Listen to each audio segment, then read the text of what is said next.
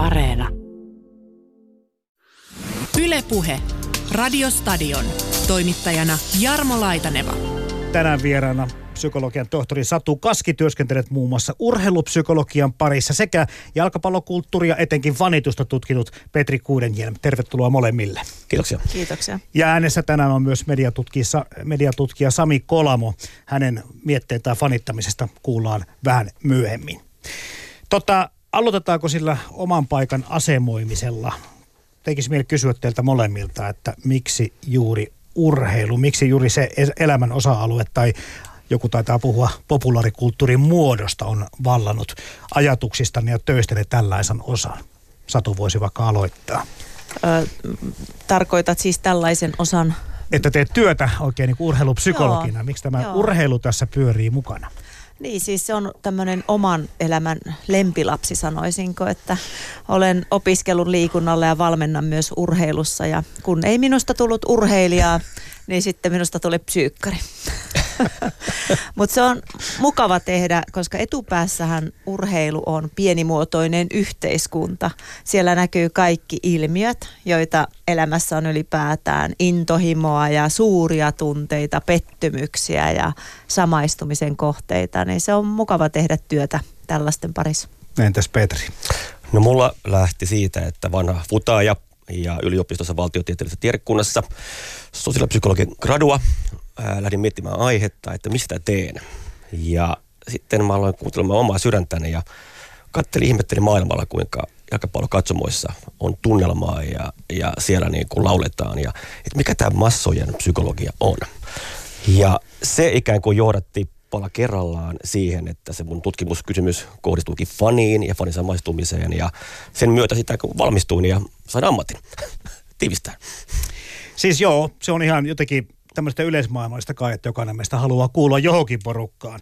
Ja monet asiat meitä määrittelevät, kuten just ammatti- tai perhetilanne tai asuinpaikka, ehkä työpaikankin nimi. Harrastukset on yksi tämmöinen määrittelevä tekijä, jos halutaan tätä hommaa käyttää. Eli tänään Radiostadion ohjelman aiheena hyvin tunteikas, hyvin värikylläinen ja joskus myös ainakin äänekäs, jos nyt ei täällä kotikatsomoissa, niin tuolla ulkomailla furiskatsomoissa tapahtuva toiminta, eli urheilufanittaminen.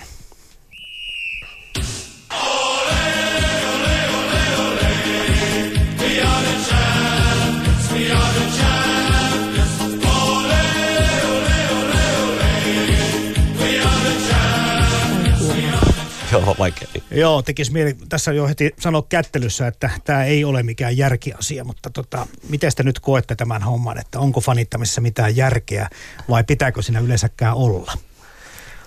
No ehkä jotenkin voisi lähteä siitä niin, että se järjettömyyden ehkä äh, määrittely tulee tai tuntuma ulkopuolisesti siitä, kun katsoo – tällaista urheilutapahtumaa, missä kaksi tuntia väki käyttäytyy hyvinkin niin kuin riakkaasti ja välillä kuittailee kärkevästi ja itkee ja nauraa. Se on hetkellinen tila, joka on hyvinkin niin kuin arjen ulkopuolella. Mutta sitten kun miettii sitä, että paljonko fani panostaa joukkueeseen seuraamiseen, se on, se on osa yhteisön kuulumista, sitä valmistellaan, nätystäviä. Se on elämänmittainen matka. No tota Satu Kaski, onko se joukkopsykoosia? No kyllä se voi olla sitäkin, kun tunteen palolla menee, niin kyllähän se täyttää tämmöisen psykoosin, että tavallaan realiteetit katoaa ja ollaan kiinni jossain tunnetilassa. Mutta tästä järkiasiasta voisi sanoa niin päin, että kun katsoo mitä tahansa asiaa ulkopuolelta, niin voi miettiä, onko tuossa mitään järkeä. Menee jonkun perheyhteisö ja katsoo, että ihan järjetöntä touhua. Miten toi vaimo tuolla puunaa kaiken tai mies tekee kaiken, niin nehän näyttää aika järjettömiltä ulkoa käsin. Niin sama on fanituksessa. Sisältä päin siellä on rakenteet, systeemit, toimintatavat, kulttuuri. Ulkoa päin näyttää järjettömältä. Joo, tämä on ollut suoraan, että kun tein, tein gradua, muistan aina yhden teoksen, jossa oli Rules of Disorder. Eli se oli, oli luokkahuone ja futikatsomon pääty oli ikään kuin näiden tutkijoiden kohteena. Ne oli molemmissa niin kuin vuoden päivät sisällä luokkayhteisössä että futikatsomon päädystä ja löytyi valtavasti juuri näitä seikkoja, mitä äsken tuossa kerroit. Se ei olekaan niin sattumanvarasta. Siellä on paljon rakenteita ja rooleja ja Joo. muotoja. Ulkopuolissa voi näyttäytyä aivan sekamielskalta, mutta siellä on vaikka mitä. Niin ja sitten kun mietitään, että, että meille ulkopuoliselle se saattaa myöskin vaikuttaa harrastukselta. Ja sitten kun yritän miettiä, että laitetaan nyt harrastuksia jonkunlaiseen kategorioihin, niin jotenkin tuntuu tämä fanittaminen, minkä tahansa fanittaminen, poikkeaa kaikesta muusta harrastamisesta, jos se kerran harrastustoimintaa on. Mutta jos se on elämäntapa, niin ehkä sitten sen paremmin jollakin tavalla ymmärtää. Mutta voiko se olla molempia? Tai jo, miten, miten sitä pitäisi määritellä? niin että nyt pitäisi määritellä elämäntapa ja harrastus. Mutta jos ajattelee niin, että minä teen valinnan ja käytän aikaan johonkin, niin siinä mielessä voisi ajatella, että no tämä on mun elämäntapa tai no mä nyt harrastan tällaista. Mutta jälleen kerran ulkopuolisten silmiähän se näyttää vähän hassulta, että sä siis harrastat fanittamista – vaikka se on paljon toimintaa ja aktiviteettia ja kuuluu yhteisöön ja löytyy samaistumiskohteita ja saa käsitellä vaikeitakin tunteita, mutta riittävällä etäisyydellä ei nyt mitenkään tekisi mieli laittaa ihmisiä samaan nippuun, mutta jotenkin kuitenkin mua niin kuin hämää tämä ajatus siitä, että, että muiden harrastus on sitten käydä niin kuin ihan rauhassa tuolla lenkkeilemässä tai salilla. Ja saattaahan siinä vaikka korvanapeista rock'n'rollia välillä kuunnellakin. Sitten jollakin on semmoinen harrastus, että kyllä näkyy ja kyllä kuuluu ja kyllä tuntuu. Että on tässä jotain siis tässä, tässä, niin kuin tässä palossa, mitä tämä fanittaminen mm. meissä aiheuttaa, niin on tässä jotakin hyvin poikkeavaa verrattuna muuhun yhteiskuntaan mm. ja sitten tämmöiseen niin kuin fanittamisen ehkä tai harrastuksen osa-alueisiin. Mm. Et kyllä mä silleen näen, että jos miettii nykymaailmaa, jossa muuttuu monet asiat nopeasti, hyvin kivaseen tahtiin ja että tämmöinen seura, joukkue, ketä fanittaa tai kohde on hyvin pysyvä. Sä antaudut tämän fanin, fanin kohteen maailmaan ja elämänkulkuun ja tapahtumien kulkuun ja sä voit luottaa siihen, että se seura on edelleen olemassa, vaikka työpaikka vaihtuu, perhesuhteet vaihtuu tai vastaavaa, niin seura on ja pysyy. Niin, nyt sä viittaat siihen, että tämmöisiä asioita, joita me olemme pitäneet ehkä suomalaisena arvossaan, kuin tämmöinen pysyvyys siitä, että on se vakituinen mm. työpaikka ja on se vakituinen puoliso ja, mm. ja mm. kaikki. Ja, no ehkä autoa silloin tuolla vaihdetaan, mutta niin. Juman kautta joukkuetta en vaihda. No juuri näin. Juuri näin. Ja, ja, ja tässä on yksi aivan huikea niin kuin tutkimus oli aikoina, kun Hartford Whalers, vanha NHL-seura, siirrettiin Carolinaan. Tämä oli franchise, Joo, ja ne tutki näitä Hartford-faneja – että niiden tavalla reaktiota tähän, kun tämä Hartford siirrettiin, heidän fanituksen kohde siirrettiin toiseen kaupunkiin Jenkeissä. Ne oli tämmöisen kuoleman, menetyksen, erittäin vahvoja psykologisia niin stressireaktioita siitä, että heidän tärkeä asia elämästään päättivät myydä pois.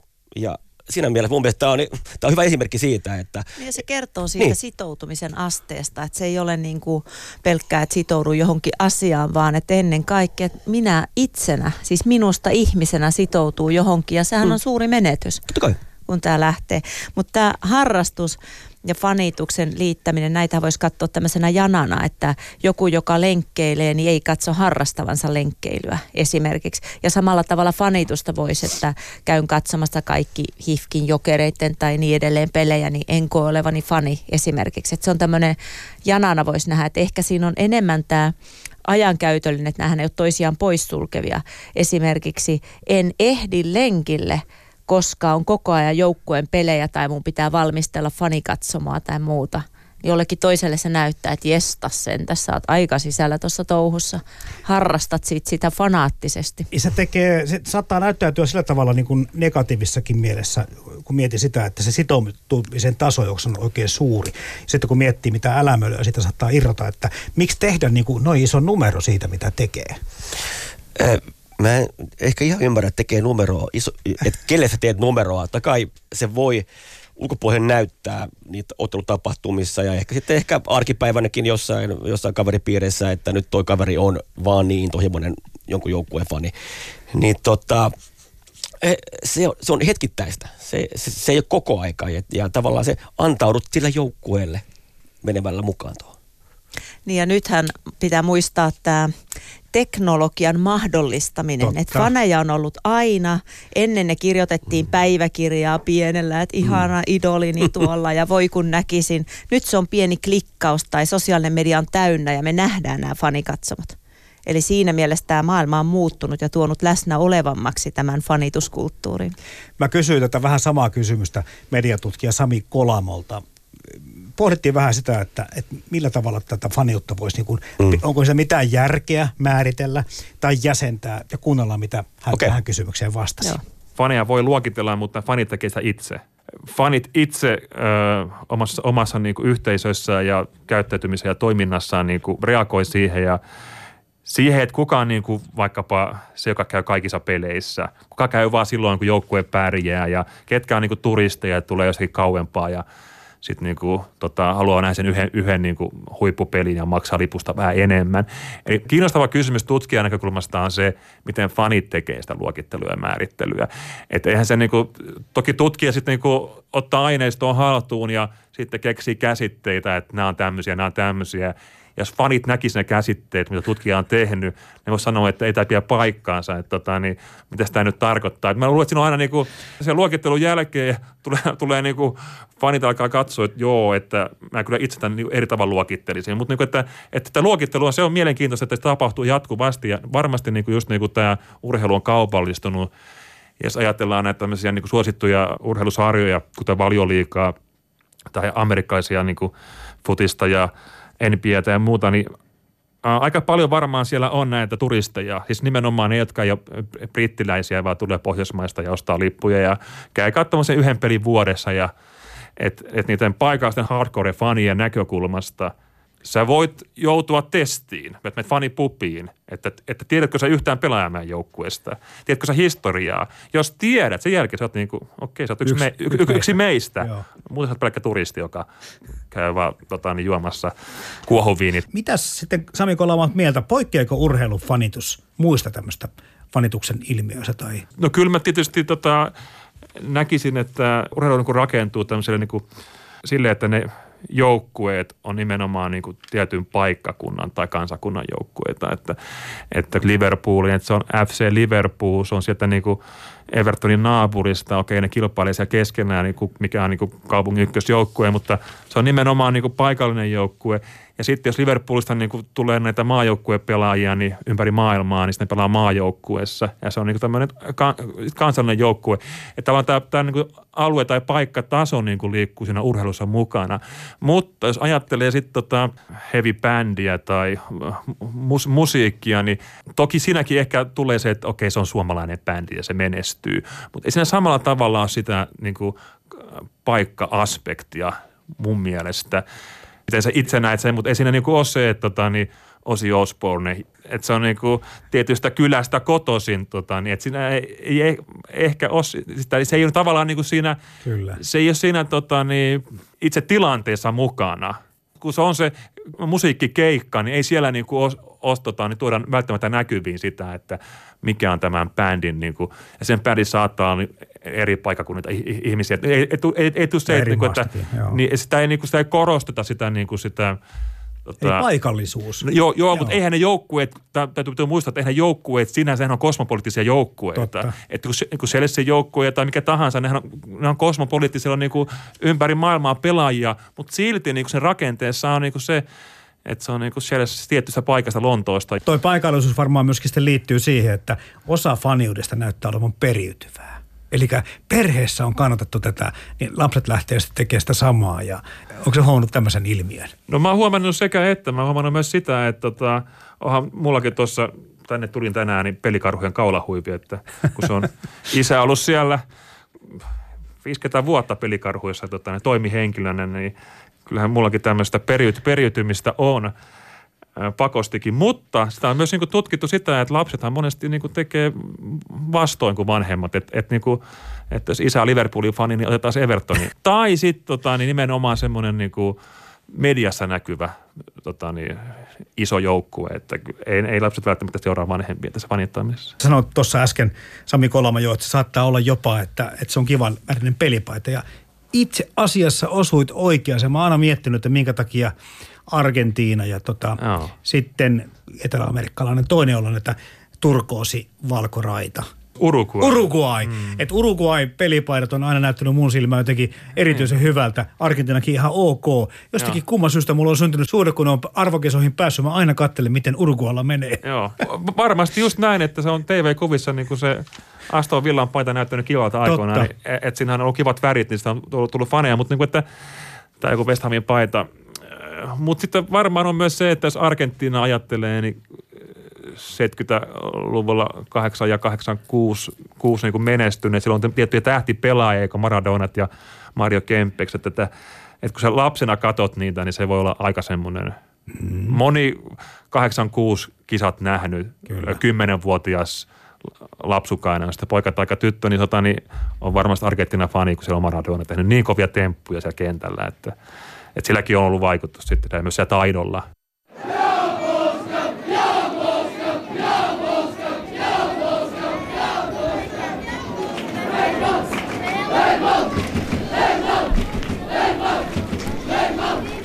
Näin kertoi tästä valituksen olemuksesta mediatutkija Sami Kolamo.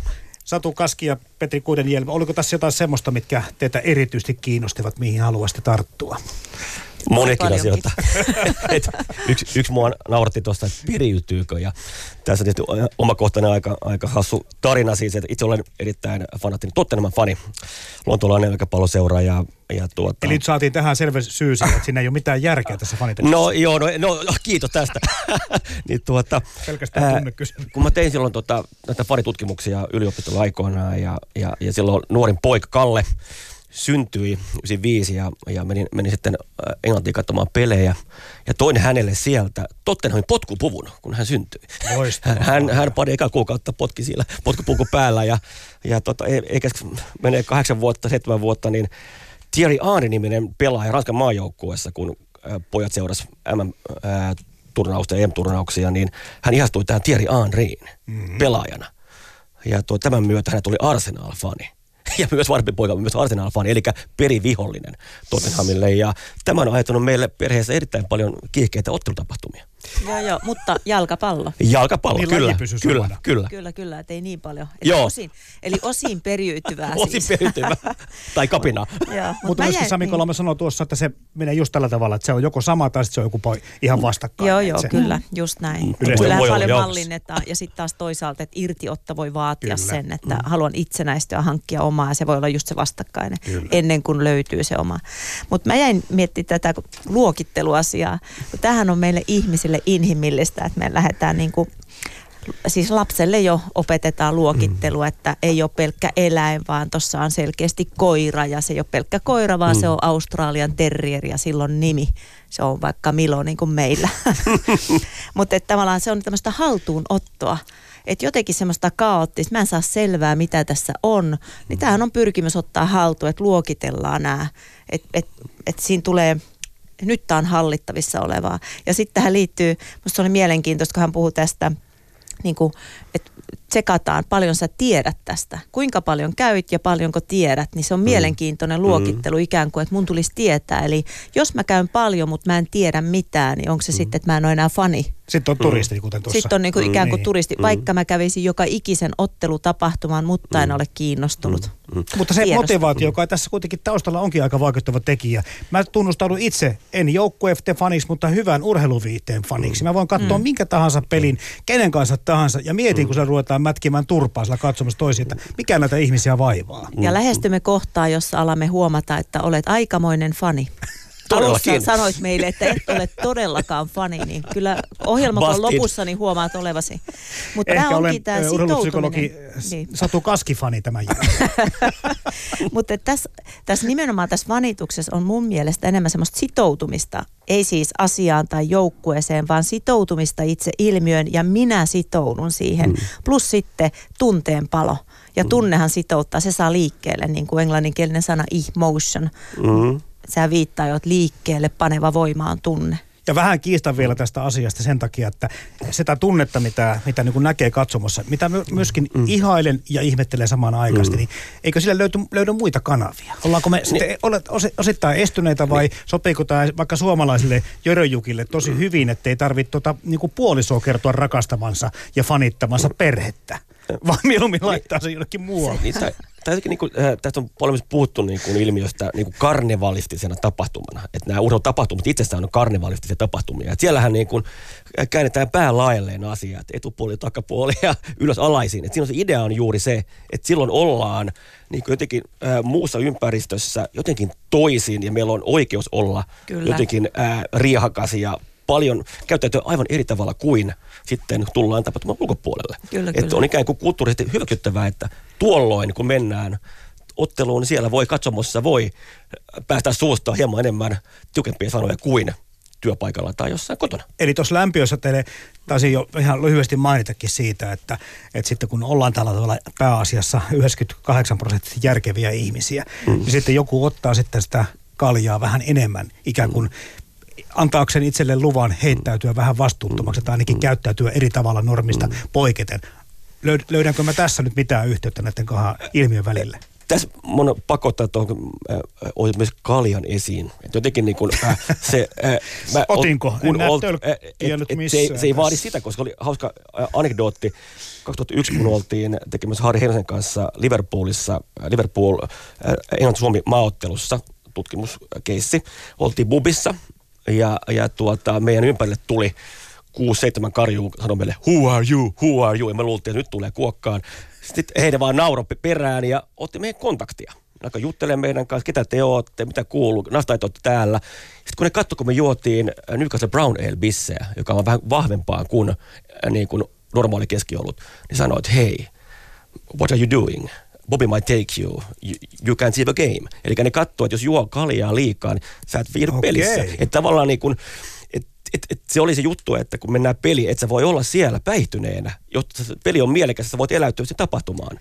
Et se ei ole ikään kuin se päihtymys ei ole se juttu, kun siellä ollaan. Toki jollakin voi käydä ylilyöntejä, se me tiedetään, mutta se ei ollut, meidän äh, pointti oli juuri se, että ne katsoo, että peliin mennään kuitenkin, että me ollaan järjissään.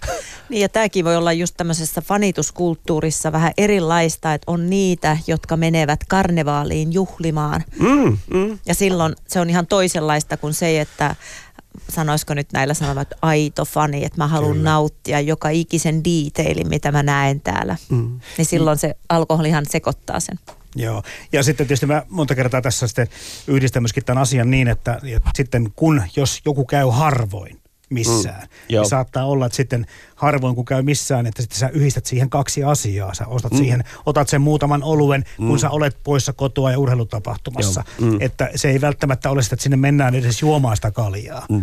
Ja, ja tuli meidän tuosta fanituksesta myöskin erilaisia fanikulttuureja eri lajien välillä. Me ollaan puhuttu nyt futiksesta kohta, Joo. voidaan puhua vähän lätkästäkin, mutta mä olin katsomassa tota niin, niin rugbyn ö, SM-karsin, ei, ei, karsintoja kuin näitä finaaleja. Mm. Ja tota, siellä katsomossa oli kyllä niin magee tunnelma, mm. että en ole mo- monta kertaa nähnyt. Se tietysti oli ulkopeli ja, ja semmoinen rento meininki muutenkin ja miten sillä kommunikoitiin ja veljeiltiin kaikkien kanssa. Ja hyvin monella oli sitten tota, tämmöistä no en sano nimiä, mutta mm. kuuluisaa sinisessä tölkissä olevaa f alkavaa australialaista olutta. Joo, ja, joo. ja kiinnitin vaan huomiota siihen, että se oli aivan toisen tyyppistä käyttäytymistä kuin mitä mä oon tottunut katsoa futiksessa tai jääkiekkokatsomassa.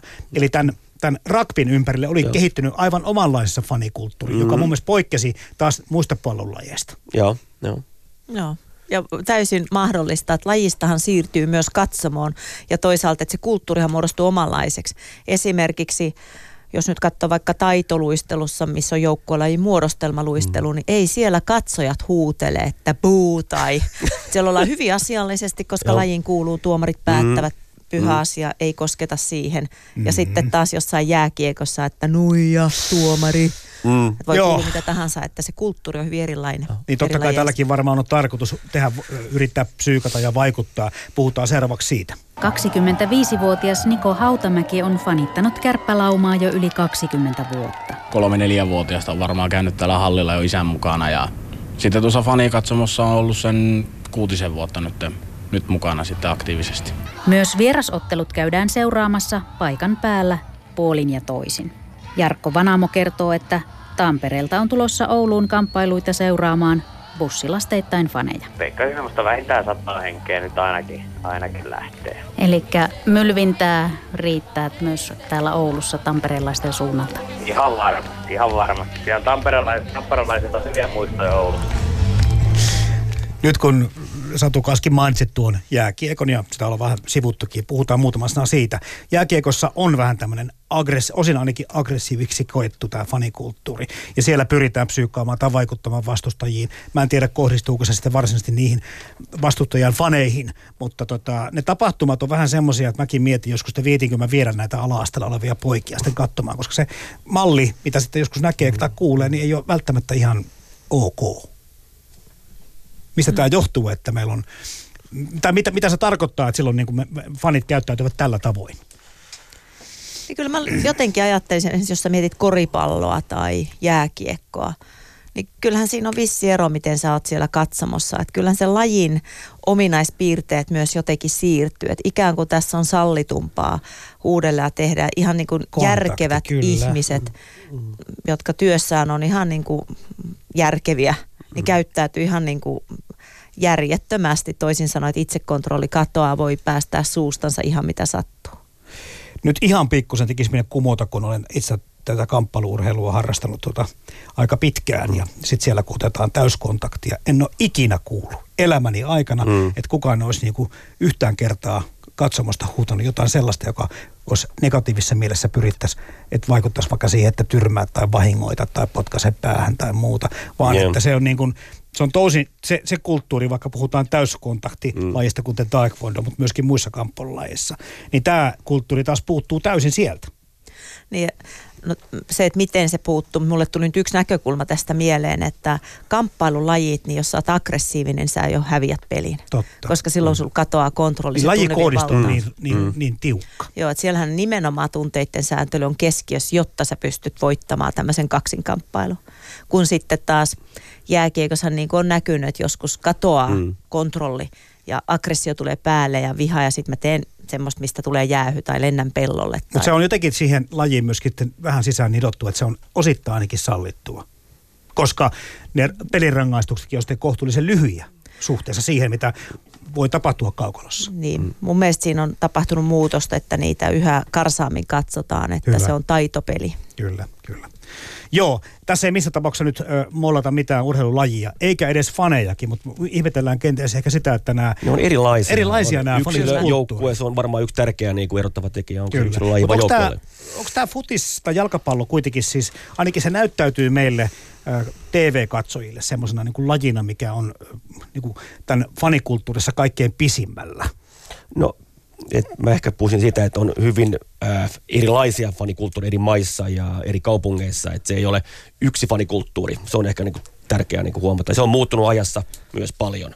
Et kyllähän me tiedetään, että laji on niin globaali, niin seurattu ja varsinkin tänä päivänä on median kautta jo 10 parikymmentä vuotta niin kuin olohuoneisiin ja kännykkää niin kuin sängyn sä pystyt seuraamaan suosikkisijoitteita ja muuta. Se on muuttanut muotoa paljon tämän mm. median kautta.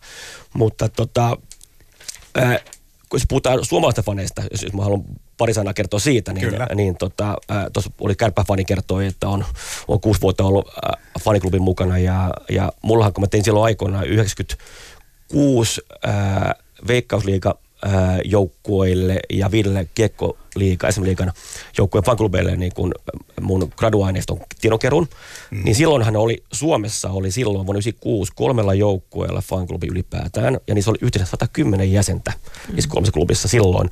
Ja silloin kaikissa kiekko... 20 vuotta siis Joo. Sitten, kyllä. Ja kiekkojoukkueilla oli, kaikilla oli jo fanklubi. 95 MM-kuulan jälkeenhän tämä niin kun kiekkofanitus niin kun räjähti erittäin vahvasti Suomessa niin kun, niin kun irti.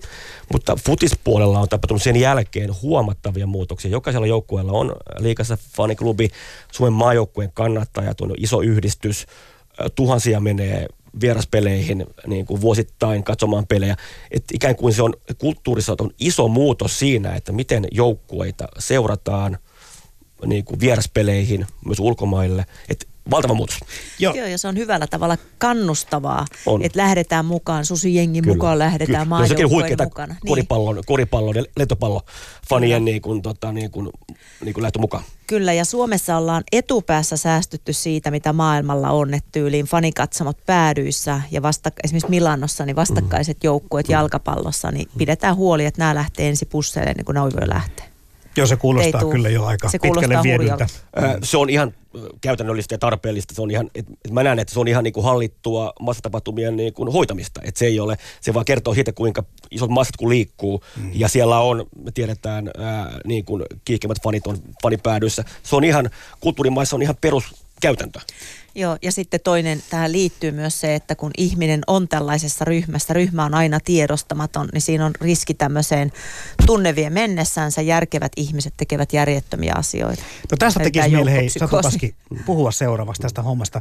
Siis tunteethan tarttuvat, mm. ja me ei välttämättä edes huomata sitä, jos vaikka työyhteisö joku tulee pikkusen naaman rutussa ja huomaa mm. itsekin kohta, että nyt on allapäin. Mutta eikö se ole tutkittu, että ilo tarttuu vielä paremmin tai parhaiten? Et silloin kun on hauskaa ja, ja hyvän tuulista porukkaa, niin se kyllä, eihän nauru voi olla niin kuin vastaamatta oikein hymyllä tai itsekin nauramalla. Se tarttuu Joo. näitä, kun tehdään näitä YouTubesta löytää näitä videoita, kun joku pe- ru- rupeaa mm. hiljaisessa metrovaunussa nauramaan mm. tai junassa ja mm. kohta koko vaunu nauraa. Niin jotenkin tämmöinen, mä en tiedä mitä, mitä joukkohysteriaa tämä sitten on, Joo. mutta mä tunnistan hirveän hyvin tämän tilanteen ja se on niinku tämän niinku yksi hienosta puolesta. Et tämä voi niinku, mä oon käynyt katsomassa 98 alkaen valtaosan EM tai lopputurnauksesta äh, Fudiksessa ja äh, nähnyt siellä eri maiden niinku fanimassoja niinku joukko massoittain, niin kyllä mä väitän, että siellä se ilo ja nauru ja riemakas, riemakas yhdessäolo on se keskeinen asia.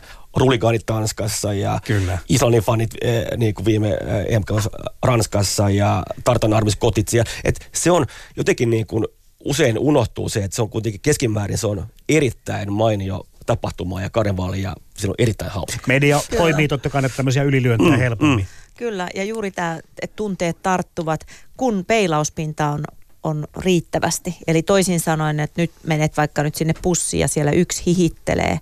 Jos ei ole peilauspintaa, niin oletettavasti pidetään outona ja vähän mm. karstatetaan. Mutta sitten kun peilauspinta on riittävästi, että niin mäkin tykkään tässä, vitsi kun on hauskaa ja sitten me ollaan yhdessä. Ja tähänhän fanitus perustuu, että että minä kuulun johonkin. Meillä on jotain, joka yhdistää. Me voidaan yhdessä iloita tästä ja se on sitä parhaimmillaan. Ja Suomessa musta tätä on niin kuin hyvällä tavalla noussut yhä enemmän. Ja nythän juuri selvisi tutkimuksistakin, että ilman kos mehän olemme onnellinen kansa. Totta puhut. Näin, näin oli. Takia. Mutta se, että et, et itse, joka tässä niin pidän tämmöisiä, tämmöisenä antifanina itseäni, niin huomaan sen, että näissä tapahtumissa on käynyt maailmanlaajuisissa, että sitten tämmöisissä kansallisissa ja aika pienissäkin urheilutapahtumissa, niin kyllä se aina vie mukana. Vähän sama asia, että kun menee tuntemattoman vaimon sukulaisen hautajaisiin, niin mua itkettää, vaikka me tuntenut vainajaa. Mm. Mutta tämä ilo tarttuu ehkä vielä enemmän ja, ja sitten jotenkin se, se on tosi makea se tunne, kun sä yhtäkkiä huomaat, että mä elän tässä, mä elän, mutta siltikään mä en niin kuin elä sitä, että, että mä eläisin sitä tunnetta, että joku on hyvä sillä kentällä tai että mä kannatan jompaa kumpaa, vaan se juuri tämä iso ilmiö, mikä mm. imasee mukaansa, niin jopa TVn äärellä tämmöisen pystyy kokemaan. Kyllä, joo. Ja tämä on tosi tärkeä huomio juuri, että mä en ole niinku sitoutunut tiettyyn joukkueeseen tai teemaan, mutta mä voin elää sen tunteen hetken mm. ja olla siinä läsnä ja sitten irrottautua siitä. Et Onko siinä jotain tunteen siirtoa sitten myöskin mukana? Niin ja sitten onko siinä myös varmasti osin sitäkin, että tunteethan myös siirtyvät ja mä huomaan kokevani samaa, siis peilisolut aktivoituvat. Kyllä. Tämä aivoeetoksen näkökulmasta. Mutta sitten yhtä lailla, että onhan siinä tavallaan tietynlaista jännitettä, että noi kokee jotain, olenko minä. Siinähän tulee semmoinen sen, joka on täällä urheilijana ja sitten minä katsojana, niin siihen tulee semmoinen jännite väliin. Ja tässä myös tulee ne ylilyönnit, että jos ei se menestynytkään, kun mä oon niin sitoutunut, niin sitten voi, voi saada tuta tämä urheilija. Mutta yhtä lailla myös niin päin, että mä voin olla mukana siinä ja jännittää mukana. Se on mahtava tunne, ja, mutta sitten voi myös irrottautua. Että se ei määritä minua. Ovi kiinni, kotiovi kiinni ja se jäi sitten sinne. Niin. Mutta hei, Petri Kuudenjärvi, sä puhuit äsken tuosta äh, suomalaisuudesta ja Suomen fanittamista. Niin kuunnellaan, mitä mediatutkija Sami Kolamo johdattelee meidät aiheeseen ja keskustellaan vähän tästä meidän omasta käytöksestä Joo. lisää. Okei. Jos miettii historiaa, niin tämä fanisanahan tulee baseballista. Että se tulee 1800-luvun lopulta, että siellä lehti- lehtitoimittajat tämän, tämän käsitteen keksivät siinä vaiheessa, kun näitä aikansa baseball-joukkueita seurasi ryhmä, ryhmä musiikkia soittavia ja innokkaasti kannattavia ihmisiä. Että se, että se on aika pitkä historia se baseballista nykypäivän, että välttämättä ää, samantyyppistä fanittamista Toki sitä myös oli brittifutiksessa, mutta fanista alettiin sitten puhumaan sitten muissa kulttuurimuodoissa Yhdysvalloista, että tuli musiikissa ja leffassa 20-luvulla ja myös sitten tämmöistä niin tieteiskirjallisuudessa oli, niin puhuttiin faneista ja sitten tulee 60-luvulla tulee nämä Star, Star Trek-fanit ja muut niin kuin television kautta, tulee tämä TV-fanius. Et, et, tota, kyllä muissakin lajeissa on pitkä, pitkä historia fanittamisessa – mutta tota, jos ajatellaan niin kuin brittifutista, niin sehän on, niin sillähän on pitkä historia sinänsä. Mm. Et, et, et, ja se median näkyvyys on ollut niin, tosi pitkä niin, myöskin. Niin, että et, et, kyllä niin faneista on puhuttu myös brittisarjalla pitkään, että, että kysymys on aika paljon siitä, että mistä lajin muodosta nyt puhutaan, että miten niin kuin pitkä historia sillä on. Että, mutta toki, kun se brittiläinen futis on ollut niin, kuin, niin suosittua jo pitkään, niin ne monet tämmöiset fanikäytännöt, toiminnat, kuten tämä laulaminen, on sitten niin levinnyt, levinnyt sitten muualle, että muut on imitoinut niitä tapoja. Ja niinhän fanit toimii nykypäivänäkin, että kuten tämä Islannin tota, niin, huuto. Niin, sitä, niin sehän on tullut sitten myös tota, niin, tähän Suomeen koripallon EM-kisoihin. Siellähän matkittiin sitä huutoa, että, että, että fanithan tekee tätä, että ne ottaa käyttöön sitä niin kuin niitä hauskoja, kivoja tota, niin, ää, tapoja, tapoja fanittaa. Tai nämä ultrat, jotka on siellä Etelä-Euroopan, Etelä-Euroopan maissa, Etelä-Amerikassa, ne ultrafanit siellä päädyssä ja Saksassa, niin, ne, tota, niin tifojen kanssa siellä. Ja se, myös jääkiekossa on tifoja. Että, että, että nämä niin kuin, lajit niin kuin, lainaa toisille ja että tämä on ihan tyyppistä kulttuurissa, kun me niin eletään niin kuin, mediayhteiskunnassa ja niin kulttuuri, kulttuurihan perustuu lainaan. Että lainataan asioita toisilta, että mitä al- alkuperäistä ei olekaan olemassa. Tuli muuten mieleen se ehkä yksi kuuluisimmista fanilainoista täällä Suomessa, kun The Leader In lainattiin tänne Suomeen, kun tuli juuri se näin, 95. Juuri näin, juuri näin, että oli niinku rakennettu Ruotsille se, tota, niin se voitto piisiksi ja suomalaiset otti sen, otti sen niinku omaksi. Tämä on hyvä esimerkki siitä. Että.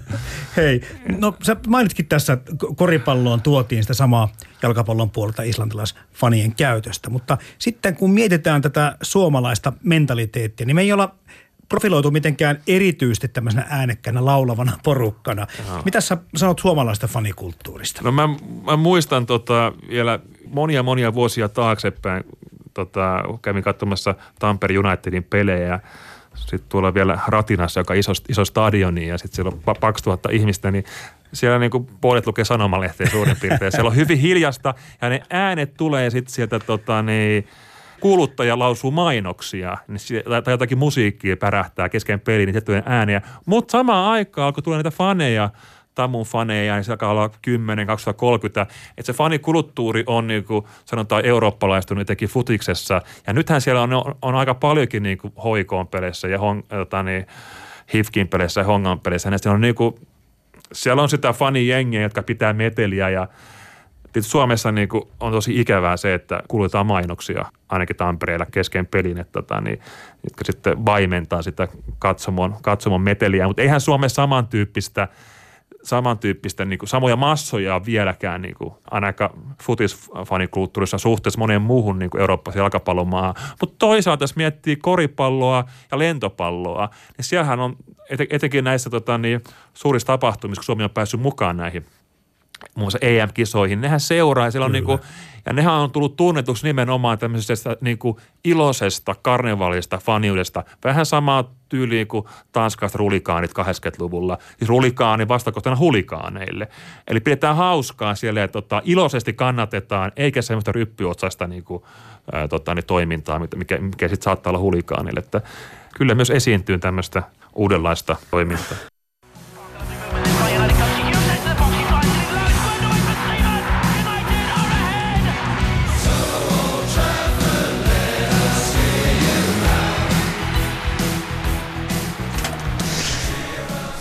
Siinä mediatutkija Sami Kolomo kertoo omat näkemyksensä. Ja nyt kun päästiin tähän aiheeseen, tähän suomalaiset ja fanitus, ja olette sitä molemmat vähän kirjoitelleet ja tutkineet sitä asiaa, niin kai se on todettava, että, että sen lisäksi, että ollaan Suomen, tai maailman, anteeksi, maailman onnellisin kansa, niin tämä fanituskulttuurikin on muuttumassa ja muuttunut jo. Mutta minkälaisia nämä muutokset teidän mielessä on sitten viime aikoina olleet? No tota, äh, kulttuuri on laina, se oli hauska tämä Sami kommentoi tuossa ja fanikulttuuri kanssa, mutta menen ehkä vielä, vielä kauemmas. Mulle tuli jostain mieleen, että kun sana urheilla suomen kielessä, eikö se ole vähän semmoinen aikoinaan, kohdistettiin siihen, että teet jotain hölmöä tai että et, et sä urheilet, että se on jotenkin semmoista niin kuin hölmöä. Ja sen ajan saatteessa urheilu muut, muuttui ihan niin kuin yhteiskuntakelpoiseksi toiminnaksi. Kyllä. Urheilu on arkipäivää. Ja käykö niin myös fanittamiselle, että kun urheilun ilmiöt muuttuu, niin alkaa kohta pikkuhiljaa olla, että fanituskin on ihan normaalia käyttäytymistä, kun meillä on jo nyt niin moni asia, jos ihan samannäköistä kuin Keski-Euroopassa ja muualla maailmassa. Jonkin asteissa tavalla ikään kuin, että näin saa olla, tämä kuuluu. Joo, joo, ja tässä oli Mä mielenkiintoisia juttuja juuri tämän, tähän liittyen, tämä Ruotsi-Suomi Tech Leader Ing, niin tavallaan Ruotsihan on mm. meille vähän niin kuin tämmöinen rikas, onnistuva serkku. Niin sitten tulee tämmöinen ryöstöretki ja saatiinkin ja saatiin vielä piisi kaupan päälle ja mestaruus. Niin mm. tämmöiset tunteethan myös ruokkii sitä, että hei mäkin haluan olla osallinen tällaisesta. Mm. Ja sitten tavallaan tämmöinen fanituskulttuuri, kun siihen kuuluu aina ulkoiset artefaktit, siis merkit. Mm-hmm. Se myös rajaa. Et mm. Tavallaan, että mulla on tämä logo, minä kannan näitä mukana. Ja mm. on tosi tärkeitä niin tämmöisessä fanituksessa. Ja ne, jotka ovat kulttuurin sisällä, osaavat myös tulkita nämä symbolit oikein. Huudot tai Kyllä. sanonnat tai muut. Niin ne on tosi tärkeitä. Mm. Ja siinähän tulee myös semmoinen, että minä haluan kuulua myös tähän joukkoon. Tota, voiko itseään fanittaa? Ja miettimään sitä, että, että minäkään en niitä tunnuksia juuri koskaan pidä ylläni, jos mä kuulun tämmöiseen tiettyyn niin kuin harrastaja- tai johonkin seurayhteisöön. Onko se idea just sit siinä, että, että me emme kyllä niin kuin itseämme lähde kehumaan tai emme näyttämään niin kuin omia tämmöisiä juttuja, mutta se fanittamisen niin kuin olemus on se, että jo, jotakin muuta arvostetaan kuin itseä. No ei mä nyt ihan niinkään sano, että kai kun miettii Suomenkin maajoukkueen kannattamista, kyllähän sä oot ikään kuin sitten nyt siinä Suomi-yhteisön jäsenenä. Mutta paneeko maajoukkue pelaaja tota sen fanikaulaliinan tota, ympärille ja hatun päähän vapaa-ajallaan? Veikkaan, että ei. Tätä tarkoitan, että Jaa, se, että niin et okay. ei fanetta mm. välttämättä sitä, että jos itse, itse tekee jotakin, että mäkään en vedä sitä kamppailuasua, enkä niitä tunnusmerkkejä missään nimessä koskaan halua mihinkään, mutta mä voin ihan hyvin kuvitella tyyppejä, jotka mm. laittaa sen siihen kaulaliinan, ja kun se mm. kohdistuu johonkin muuhun. Eli se, mm. siirretään nyt se semmoinen tietynlainen niin kuin asia itsestä pois. Niin varsinkin, jos se mm. tulee oikein lähelle itseä. Että suomalaisethan arvostavat vaatimattomuutta. Kyllä, tätä Älä itseäsi Kyllä. rupea kauheasti kehumaan. Se kel onni on se onnen kätkeköön mm. ja nyt yritetään niin kuin, muuttaa tällaistakin kulttuuria. Miten tämä kätketään, kun me ollaan maailman onnellisin kanssa? niin, kyllä, kyllä, juuri näin. Että et tavallaan siinä mielessä tämmöinen niin itsen, mm. itsen kehu tai se, se puuttuu mm. meistä, mutta että silti voi, voi niinku fanittaa sitä, että mä kuulun tähän joukkoon. Mm. Että sehän ei ole poissulkeva, että mä olen suomalainen tai kuulun maajoukkueeseen tai kuulun tähän seuraan mm. ja myös urheilen tässä seurassa. Niin, kyllä, kyllä. Varmaan täytyy ajatella niin päin, että se on kyllä siirtynyt sinne sosiaalisen mediaan ja verkkoon, mutta mulla on se fiilis, että se ei kuitenkaan ole pois sieltä katukuvasta, että pikemminkin niin päin, että jos verkossa innostutaan oikein juhlimaan, niin siellä voi hyvinkin äkkiä tulla jollekin mieleen, että hei, lähdetäänpä käymään torilla ja se saakin yllättävästi kannatusta ja, ja, ja tätä kautta se verkko pikemminkin on ponsi siihen, että sinne toreille ja turuille lähdetään entistä isommalla porukalla juhlimaan. Kyllä urheiluseurat ja yksittäiset urheilijat on myös sen huomanneet ja menneet itse sinne sosiaalisen median, jolloin myös sen sosiaalisen median kautta pääsee kiinni näihin ajatuksen kohteisiin entistä helpommin kuin aikaisemmin, että enää ei tarvitse roikkua välttämättä siinä kaualla lailla kumassa pelaajalta mailaa, vaan voi alkaa tykätä hänestä vaikka sitten Facebookissa tai yrittää keskustella hänen kanssaan Mä jäin miettimään, että hetkinen, että pitäisikö munkin ottaa oikein kuvakaappaus, koska Teemu Selänne tykkäsi yhdestä mun twiitistä. Eli mä oon nyt niinku ollut kanssakäymisessä yhden tämmöisen niinku urheiluikonin kanssa mm. ja, ja pitäisikö mun olla ylpeä tästä? mä olen olemassa. No olenko? olenko? no olisi tietenkin ehkä vähän hauskaa, jos on satoja mm. tuhansia seuraajia ja mm. sitten se niin. yhden tuota, niin, tämmöisen onnettoman tunaritoimittajan niin kommentin noteraa mm. sydämen arvoiseksi, niin olihan se tietysti kiva juttu. Mutta hei, tämä some ja media. Mm. Tätä nyt lähden ajamaan takaisin, että miten tämä on muuttunut. Me ollaan vähän jo sivuttu sitä asiaa.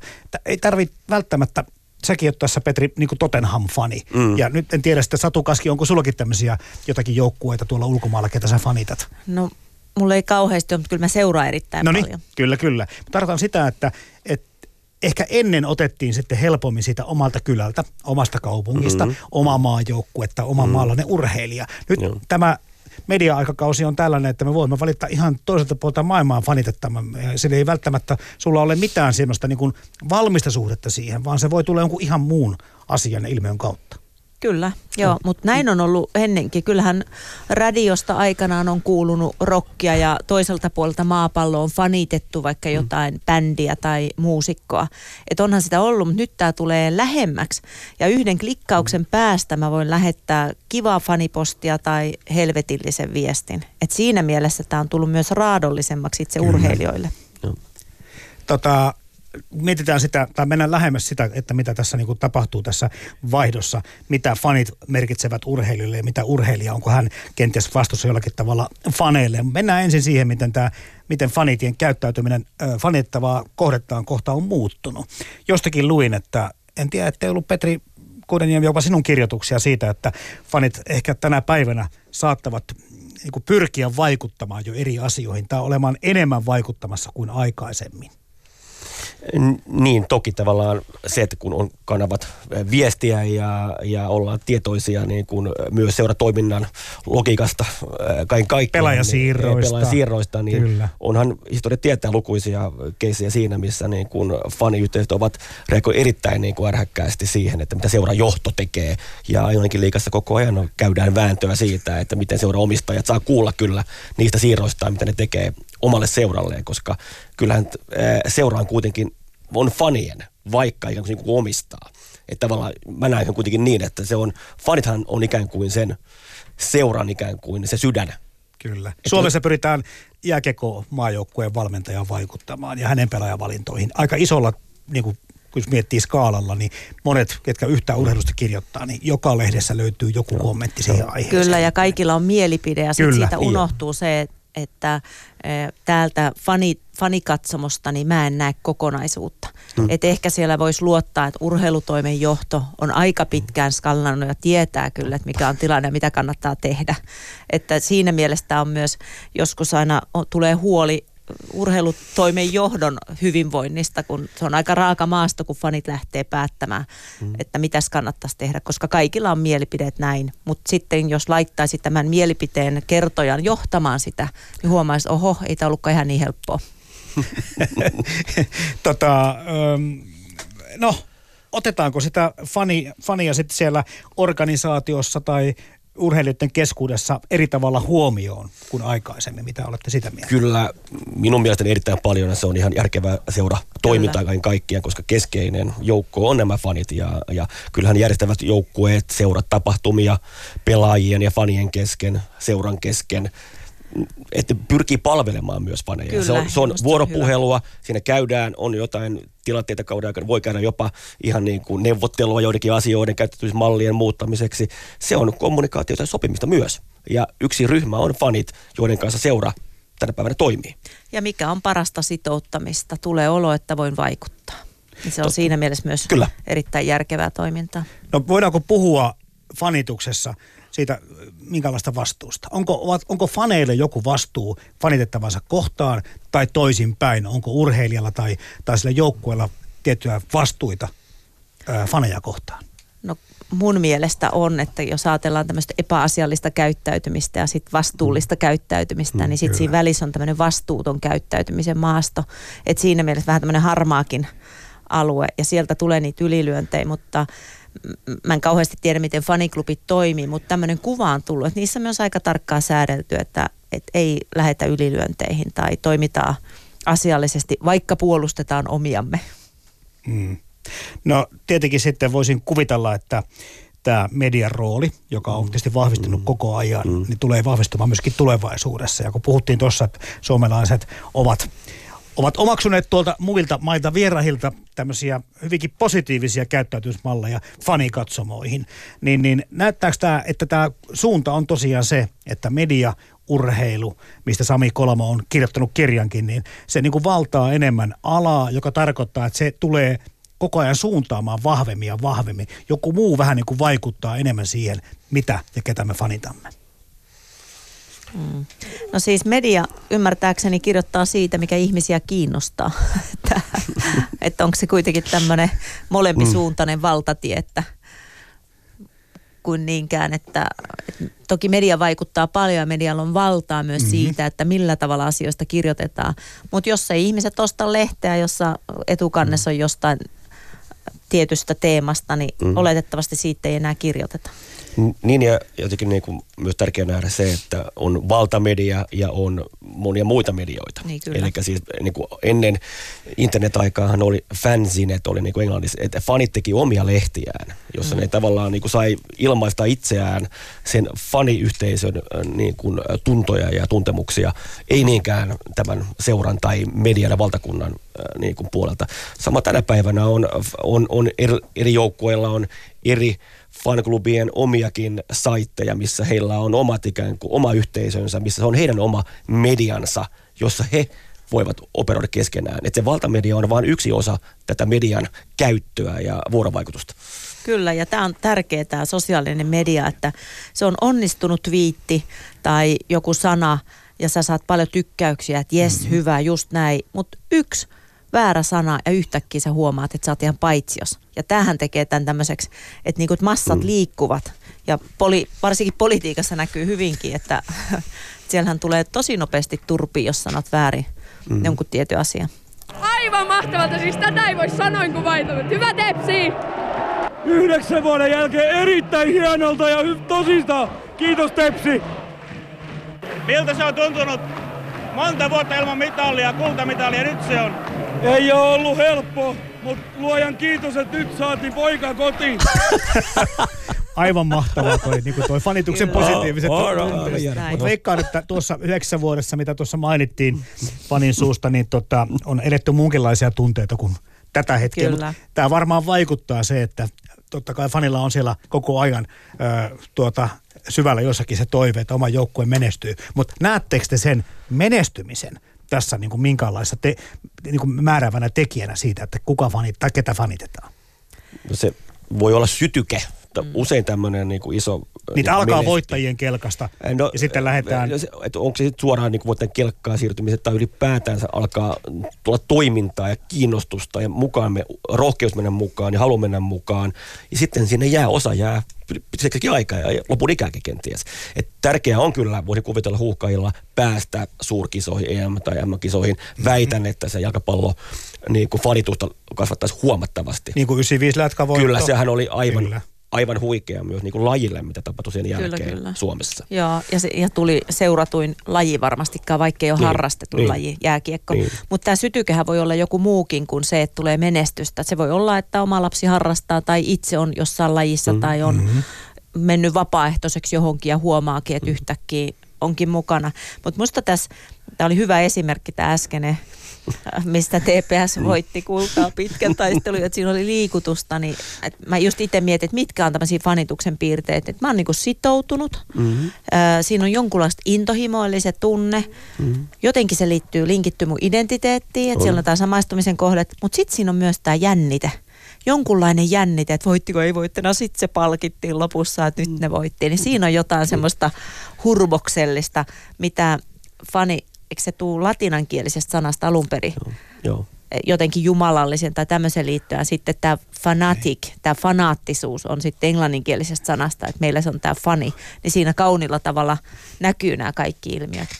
Nyt kun päästiin tähän medianäkyvyyteen ja päästiin menestykseen ja sitten tässä jalkapallosta on ehkä pääasiassa puhuttu.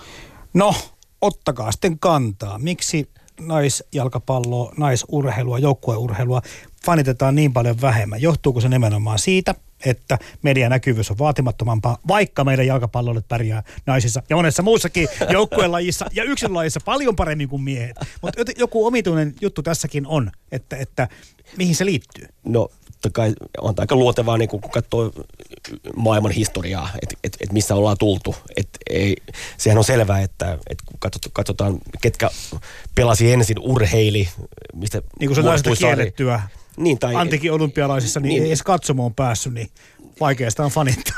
Niin, no, no että kyllähän se on äh, miesten äh, niin kuin, äh, toimintaa aluksi oli.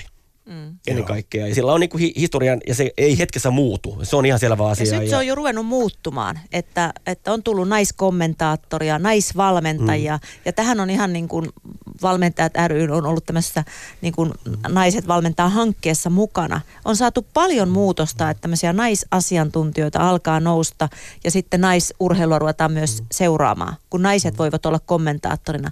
Ja sitten ollaan todella tasa-arvossa, kun ei ole merkitystä, onko miesten naisten sarja, niin siellä voi olla nais- tai miesvalmentaja. Yksilölajissa on päästy tähän jo, kun mietitään vaikka tota tennistä. Aivan.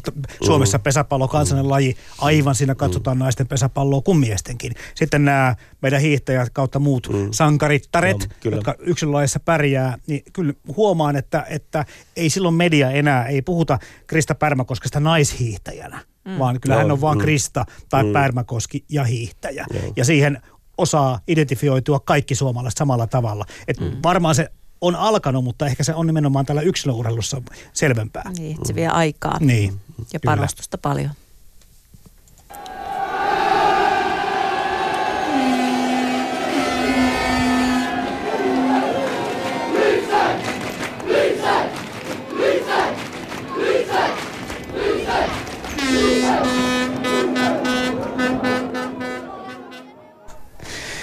Joo, tämä mun ensimmäinen kysymys tai tämä kysymys tälle ohjelmalle tässä oli se, että onko tämä niinku järjen vai tunteen asia. Ja, ja tätä tässä nyt ollaan pyöritelty. Tuskin tähän nyt mitään valmista vastausta on olemassakaan.